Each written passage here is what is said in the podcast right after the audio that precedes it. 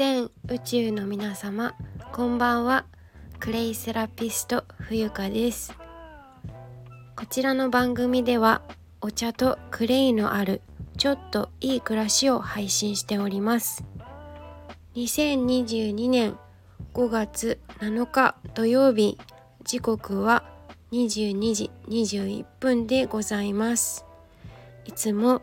聞きに来てくださりありがとうございます。えっ、と 本題に入る前にお知らせをさせてください。現在年度の寺子屋の先生第2期生を募集しております。先生と言いますのはですね、えー、クレイ・ソムリエさん。基本的にはクレイのお勉強をした、えー、国家資格ではありませんがあのお勉強しましたよという証明書サーティフィケートを持った方がまあ多いのかなとは思うんですけれども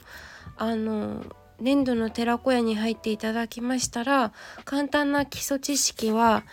あの師匠が教えてくださりますので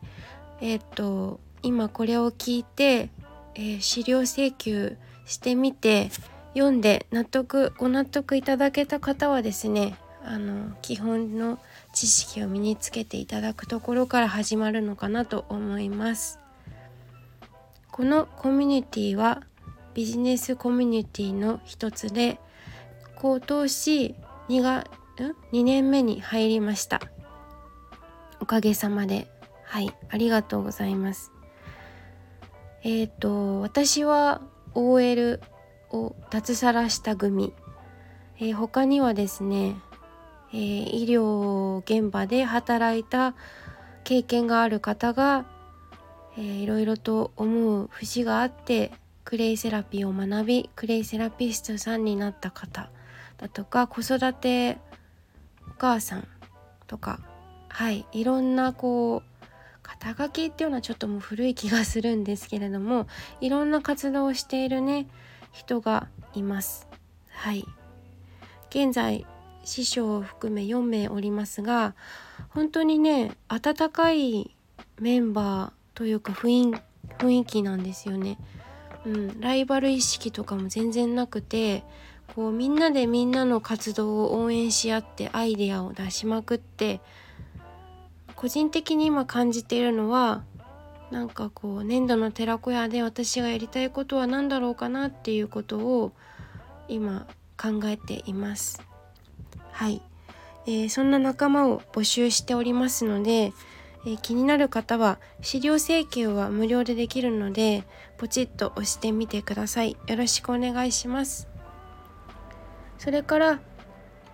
昨日えっ、ー、とコラボライブさせていただいてまして私のチャンネルではなくて、えー、森の冒険家太郎さんですね。愛知県名古屋でアウトドアキャンプの、えー、主催お仕事をなさっている太郎さんと、えお話を1時間ちょっとお送りしました。でアーカイブ残っておりますのでえっ、と聞いてみてください。興味ある方は。え、ー、とねどんな話したかな？まずお互いのことを知らなかったので私があクレイセラピークレイセラピストって何ですかっていうお話だとかあの自然が子供の時から好きだったのかとか途中から好きになったのかとか山登りに行く理由とか結構幅広いことをこちょこちょお話しさせていただきました。はい、で太郎さんは元保育士さんだったようでなんかその経緯から、えー、アウトドアキャンプにこう、えー、自分のなりわいを移行したきっかけというか理由なんかも探っているのではいあのきっと皆さんの背中を押すような配信になっているかなって思うのでなんかこう例えば私のような、えー、もどかしさというか OL 時代にむにゃむにゃ考えて悩み抜いて抜いた結果私はクレイセラピストになったわけですけれどもなんかその辺りからヒントが得られるのではないかなと勝手に思っております。はい。ご関心ある方は是非聞いてみてください。それからねあの太郎さんがえー、コラボライブをねちょっとしばらく頑張っていきたいということをおっしゃっていたのであの自然が好きな方というのが条件だったかな？うん。一つそれが条件にはなるんですけどあのコラボライブしたいよっていう方がもしねこれ聞いてる方いらっしゃったら DM レターで匿名だと誰からかわからないのでインスタグラムの DM か、えー、このスタンド FM ならレター機能で「何々です」ということをね添えてあのメッセージをお送りしてみてください。はいよろしくお願いします。それから、えーと、現在クレイセラピーオンライン講座の第2弾を、えー、残り枠2名様残っていますので、えー、まだ引き続き募集しておりますのでこちらはねあのー、クレイセラピーっていっぱいいっぱい使い方があるんですよ。私勉強してなかったら泥パックだけで終わってたしかもイメージで。それが、えー、お風呂の中に入れた入れられたりとかまああの本当に、えー、農薬除去するために使えたりとか本当に幅広くってそれをね是非体感してもらいたくて。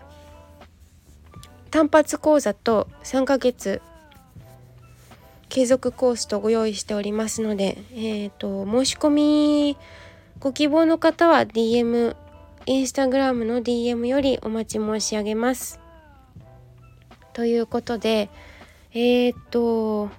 あと何かあったかな？いやこれで多分終わりだ。はい。えーと夜になってしまったんですけれどもちょっと収録撮っていきたいなと思います。はい。えー、5月もう明日は母の日でございますね。はい。えっ、ー、と一つ宣伝しようかな。母の日にもう間に合わないかな。どうだろう。母の日に、えー、お茶をお送りするのはいかがでしょうか。実家の石田園ではですねえっ、ー、とお茶屋さんなんですね私。で母が3代目でいつも日本髪で着物着てお店番している母がいるんですけど私はもう至って自由にやらせてもらってます。はい。お茶はガブガブ飲んであのもうお茶は切らしたら私は発狂するくらいお茶日本茶が大好きです。はい。えー、っとで本当に日本茶ってもうお薬そのものなんですよ。天然の。うん。だからえっ、ー、となんだっけ長寿大国目指せ長寿大国未病ですよね。医療に頼りきらずっていうところが私の配信のあの一つ柱となっておりますので、えー、石田園のホームページにね行ってもらったらウェブからでもご注文承っておりますのであの備考欄がね入力するところがあってそのところに私あのスタンド FM 冬香ちゃんの友達ですってあの一筆書いてもらえればあのいいなと思いますので何かサービスするかな？どうだろう？うちの人。わかんないけどそこ書いてもらうだけでもねちょっと違うかなと思うのではい、えー、石田園のホームページからご注文をお待ち申し上げます。はい。それからえっ、ー、と昨日あそうだ一つチャンネル紹介をさせていただこうかな。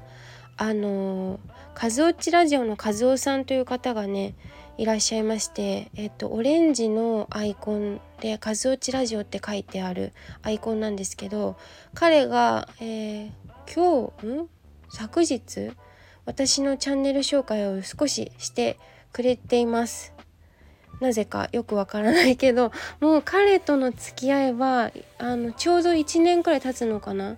このゴールデンウィーク。そうですね。であのそうチャンネル紹介をしてくれていましてえっ、ー、とね彼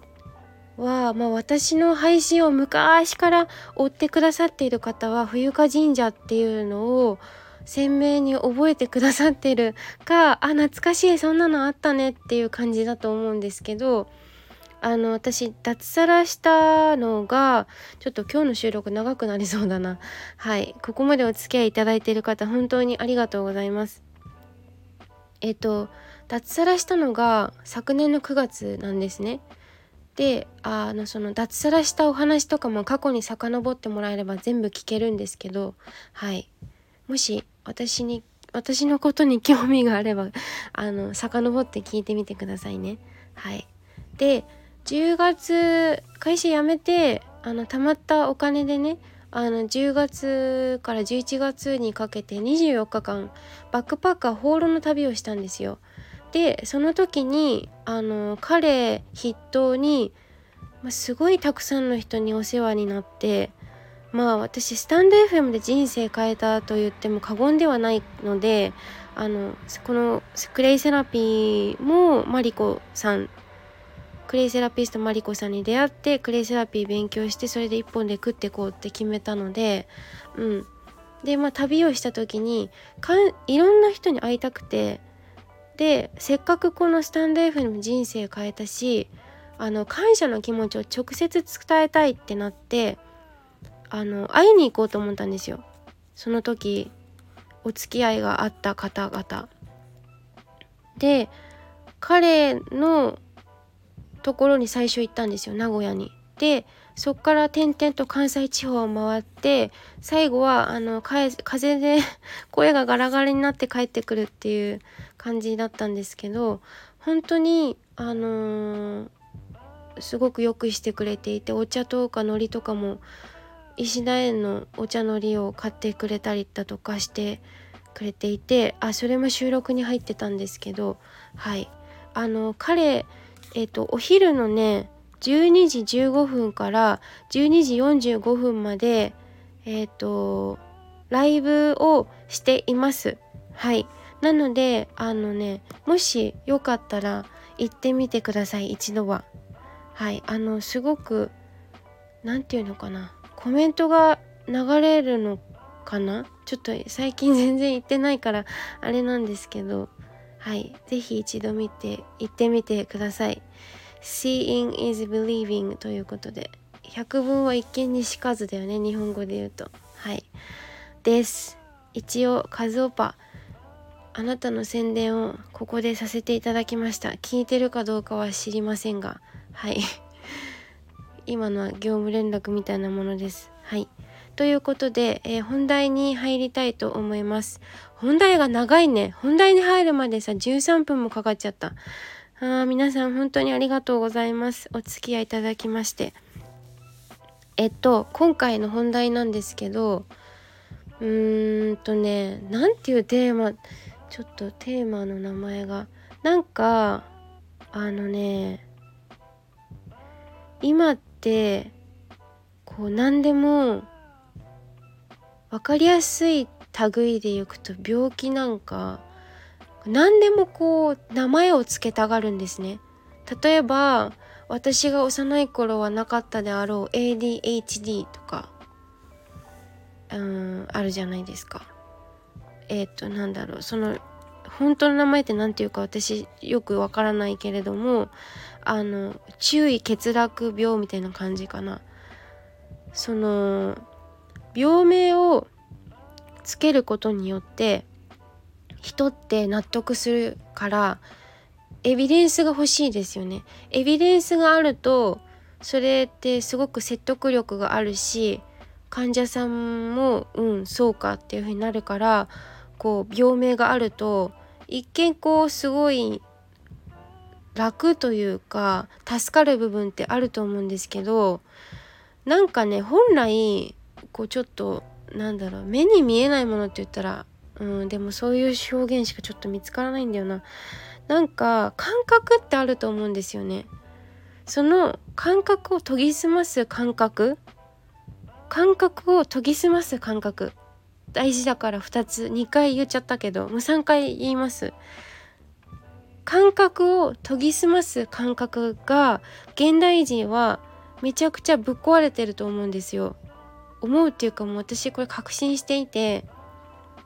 うーんこう自分あまりにも他人の目を気にしすぎて自分が何を感じたのか感情がわからなくなっちゃってる人が多いなって感じがするんですよね。えーと、例えば会社に今日は行かなければならないとか会社は休んではいけないものだとかここでトイレにトイレ？ここでお手洗いに行くタイミングではないとかうんと体が悲鳴を上げているにもかかわらずそれを押し殺してまで、えーと、他人を優先しちゃっている他のことにとらわれている方が、えー、男女老若男女問わず多いなっていう風に感じるんですよね。でえっ、ー、とそれをずっとやり続けていくとどうなるかというとまあ全てが破壊というか destroyed えっ、ー、とおかしくなるんですよ。全部あのライフワークというか全部暮らし生活営みって全部つながっているのであのうん、人はセルフラブとか love yourself 同じかとか、えーと、自分を大事にとか慈愛って言ったりとかするんですけどいろんな言い方があって巷巷ではっていうのもちょっとおかしな言い方なんですけどたくさんのメソッドがあってみんな結局同じことなんですよ。言っていることは同じなんだけどただ言い方が違うだけで今それをしようねっていうことがこうお祭りのようにこの我が国日本では盛んに行われているなってことをすごい実感してるんですね。うん例えば女性性開花とか言ってみたり私のうんお師匠さんも女性性開花っていう風によく言ってましたけどうーんとねちょっともう感覚大事にしてほしいなって思うんですよね。だから頭の中の思考じゃなくてで本当にこう心と体の健康がますますあの重視される時代になっているのでうーんこうなんかなきゃならないとかそのマストマストシュル何々すべきとかなんかそれ誰が決めたんっていう感じなんですよね。うん、ぶっちゃけこの日本国憲法っていうものもあの日本が作ったものじゃないんですよね。っていうことがこう見えてきたりとか結構今いろいろ暴かれてるんですよね。うん、なのでその破壊が起きてからじゃないと人って変われないんですけどなんかそうぶっ壊れる前に私はこの心と体の一致がしなくって飛び出しちゃったわけなんですけど飛び出して今クレイセラピスト冬香として活動させてもらっているんですけどあの大事に大事に、えー、なる前にそれを修正修正していってほしいんですよね。わかるかな？この感覚。そうだから本当にえっ、と五感ってあるじゃないですか。味覚聴覚収穫えー、何やと接触じゃなくて食べる見るあちょっと今出てこないですけどなんかそういう動物的な本能って生きていく上でめちゃくちゃ重要っていうかそれっだけでいいんだよね。って思うから。うーん。そう。話を戻すとそのなんか病院に行くとさ私全然病院に行かないけどまあ行くとして古い記憶をあの掘り起こすと行くとさもうお医者さん患者さん見てないですよね。患者さん見てないでパソコンに向かって喋りかけてるでしょ。あれもおかしくてさ診断っていうのはあのー、ことざと変じゃなくてなんだっけ？あーまた忘れちゃった。あの「言う」っていう字ですよ。に「見る」って書くじゃないですか。なんかでも全然見てないでパソコンばっかり見てるしでなんとか病ってつけたらもうレッテル貼られちゃうじゃないですか。それもおかしいなって思うんですよね。私なんて本当に今病院に行くとなるとですよ行きたくないし行くつもり全くないけどおそらく ADHD とかって言われるんですよ。そうすると周りも楽なのかもしれないね。この子はなんとかだからって片付けられちゃうから。だけどそれってあんまり気にしなくていいと思うんだよね。うん。もっと感覚を研ぎ澄ましてほしいなって思います。ということで、えー、今日はなんだかそんな話をしたくなった。今日もいろいろねちょっとインプットをたくさんしてきたので明日も実はちょっとインプットの量がありますのでまた新しい講座を開講します。えっ、と新月に向けて16日の月曜日が新月だったような気がします。はい。えっ、とそんなにたくさんの人はあの受け付けないからまた発表したらこちらで告知をさせていただきたいなと思います。はい今日は本当に長々と夜なのにたくさん喋ってしまったんですけれども最後まで聞いていただきまして誠にありがとうございました。いつも本当にあのクレイセラピスト冬香の応援をありがとうございます、えー、クレイセラピスト冬香でした。おやすみなさい。あの補足なんですけど結局ねあのその人にしかわからない感覚って絶対あってうーんまあコミュニケーションも関わってくるんですけど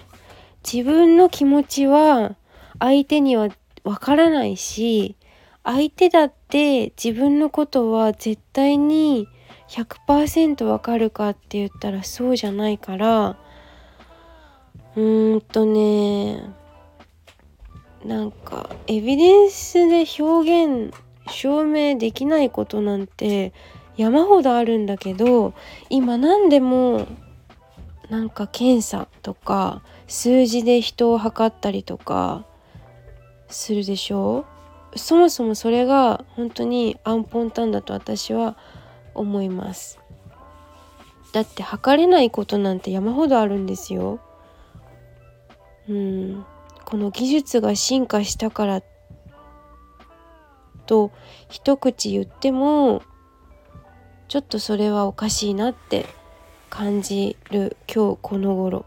だからこそ感じるその感化自分の感覚を感化させていく磨き続けるっていうことがすごい大事です。はい。ということで、続きは講座で、はい、お会いしましょう。おやすみなさい。クレイセラピスト冬香でした。